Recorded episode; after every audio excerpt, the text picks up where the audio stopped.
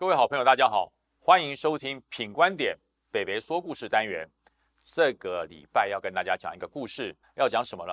这叫做深蓝大军的三个意外。那当然就是四大公投意外的输了，然后呢，中二选区意外的输了，罢免林长佐的这个案子也意外的输了，而且只输不到三千票，那个心中的痛、心中的恨可想而知。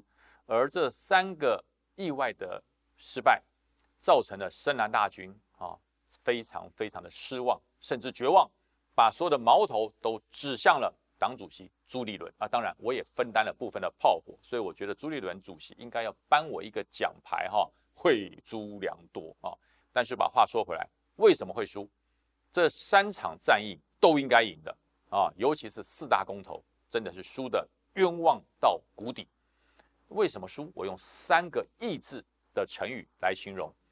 第一个叫做意气用事，第二个叫做什么？意志不坚，第三个叫做意兴阑珊。啊，我用这三个成语来形容这三个意外。我们先讲四大公投。四大公投其实发起人并不全部都是国民党，也只有反莱猪，还有这个公投榜大选是国民党发起的。那包含了重启核四啊，包含了这个第三阶梯站的迁移啊，这都不是国民党发起的。可是为什么国民党要冒这么大的险，把这四个公投全部绑在一起，变成一个倒戈公投？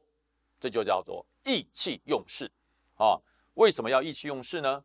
因为在朱立伦刚刚接主席的时候，捡到了一场胜利，就是中二选区罢免深蓝群主的公敌陈柏维。意外成功了啊！而且呢，大快人心。所以朱立伦主席当时刚刚接主席，为了要提振他弱势主席的声势，所以他马上跳出来，把四大公投不管是不是国民党提名的，全部揽到身上。各位，这就是一个倒戈公投，这就是一个对苏贞昌、对蔡英文的不满意投票。我们国民党要请全力，要能完成的四大公投，下架民进党，好不好？哇，你看多会讲！这是我听过朱立伦当主席。最慷慨激昂的一次了，但希望不要是最后一次。但是呢，在推动公投的时间、推动公投的地点没有论述，没有连结性。最强的一个公投其实是反来猪公投，因为那是大家要吃的嘛，那是民生问题嘛，所以反来猪照理来说是一定过关的，不可能失败。可是呢，你的反来猪，你没有把这个正当性。跟他的强烈的意志性扩增到其他的公投，也就是说，公投之间没有连结，你没有把四大公投连结在一起，你没有经过一一套完整的论述，以来猪为出发点，去影响到核四，再由核四为出发点去影响到第三阶气站，再由第三阶气站去告诉你公投榜大选啊是如何如何，你没有一套完整的论述，而因为你的倒戈公投，激发起了。民进党的将士用命，他开始把最弱势的莱猪放在最后面，他把他最强势的核四放在第一个啊。从新北出发，先找到侯友谊，了解了侯友谊不会为重启核四站台，再找到了林之妙，啊，开始让这个核四的议题开始扩散，开始萌芽。当核四的破口产生之后，他开始主打最最最难打的莱猪议题，他把你的民生议题。变成国际，变成外交，变成经贸的课题。他讲了很多很多非常高的一个原则，然后透过了所有的府院，包含了党，啊，他们全部都出去，在全国这个办了非常多的公听会、说明会。苏贞昌拿出他的非常得意的撞球杆，哦，把黑的都说成白的。哎，对，民进党就有这种本事。那国民党做了什么？国民党继续沉醉在胜利的欢呼之中啊！哎呀，让他去搞啦！哎呀，总统专机啊，浪费公帑啊，冻结你们的预算啊！看你们这些塔绿班，光是叫了一个塔绿班，叫的震天响，叫的爽的不得了。最后呢，最后呢，大意失荆州，你都不知道，民进党他是卯足了全劲，找到了破口，他是一关一关过，他是一个公投一个公投研究，他要求所有的从政党员。必须要办多少场说明会，而且规格是多少？议员办的说明会，立委办的说明会、县市长的说明会，阶层完全不一样，而且一场比一场大。公投破了，在投票的那一天晚上，深蓝崩溃了，深蓝生气了，哦，深蓝抓狂了。但是抓狂，你是找出问题解决吗？对，他们在找问题，他的问题等于战犯。侯友谊为什么要背叛？林之妙为什么要背叛？卢秀燕为什么不表态？开始点名了，这是深蓝找的问题，不检讨失败，不找问题找战犯，然后呢，立刻寄望下一个战场，下一个战场是什么？中二选区的选举。所以朱立伦马上就讲说，过去了就算了，我们现在一定要让中二选区，让我们的候选人能够高票当选，讲得非常高兴。但是呢，出现了第二个意志的成语，叫做意志不坚，油言在耳。国民党要全力下去助选中二选区的严宽恒，油言在耳。国民党要请全党的力量，让中二选区达成胜选。一个礼拜后，国民党做了什么？一个礼拜后，国民党用了什么样的猛药？一个礼拜后，国民党的空战在哪里？一个礼拜后，国民党帮严宽恒做了什么样的解围动作？我告诉大家，都没有。但是国民党很有理由。不是我们不去哦，你们不要搞错了，是那个严宽恒，他觉得在中二选区严家的地方的派系力量超过了国民党，所以他没有请我们去支援，所以我们不去。怎么样？理由够正当吧？你可以不到中二选区，你可以不参加严宽恒的扫街，你可以不参加严宽恒的各种的竞选活动。你在北部，你在全台湾不能助选吗？当民进党在猛打严宽恒家有土地家里面的违章建筑。在猛打这个捷运的时候，国民党，你不能够制造一个新的话题来分散民进党的炮火吗？你不能吗？你不会吗？还是你没有能力？我告诉你，不是，因为你意志不坚。你觉得这个时候我如果丢出了不同的议题，让社会重新讨论，而万一影响到了选战，会不会找到我啊？万一我丢出这个议题没有帮到严宽和，哎，会不会造成落选后换我要负责？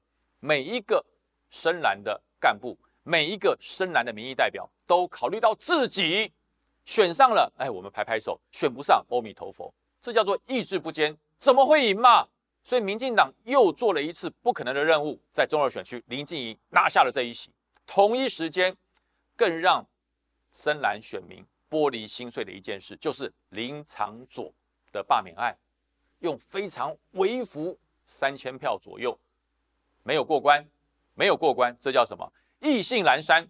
因为当提出林长佐要罢免的时候，大家有没有记得朱立伦说了一句话？我们一定要擅长，要让这个最差的立委、最不用心的立委下架，要还给中正万华一个公道。这是朱立伦贯彻的决心。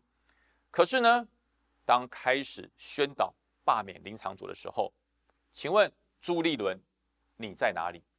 请问国民党？你在哪里？请问中央党部你的角色在哪里？请问中正万华地区的议员你在哪里？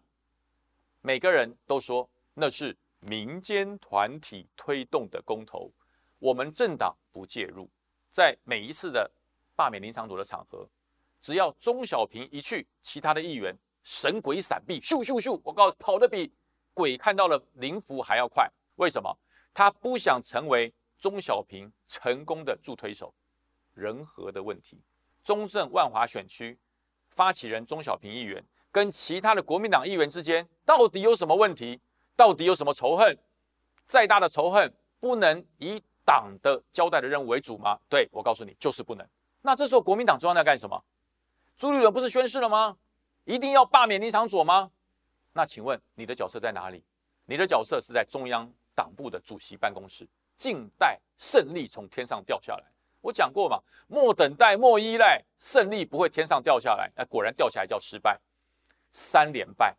三连败之后呢，我们做选战也好，军人作战也好，不要怕失败，没有失败不会成功。国父革命失败多少次啊？孙中山先生他是经历了十次的失败，坚持白忍，最后在武昌起义成功了，建立了中华民国。这这是中国国民党啊，这才是中国国民党，你知道吗？中国国民党最大的特色就是不怕失败，可是我现在看到中国国民党的做法是面对失败躲起来，面对成功迎上去。这个不用中国国民党，谁都会啊。应验了一件事叫做争功诿过，成功了都说是我，失败了，哎，我一肩扛起，但是不负责任，哎，一肩扛起不负责任哦，那扛什么？那扛什么？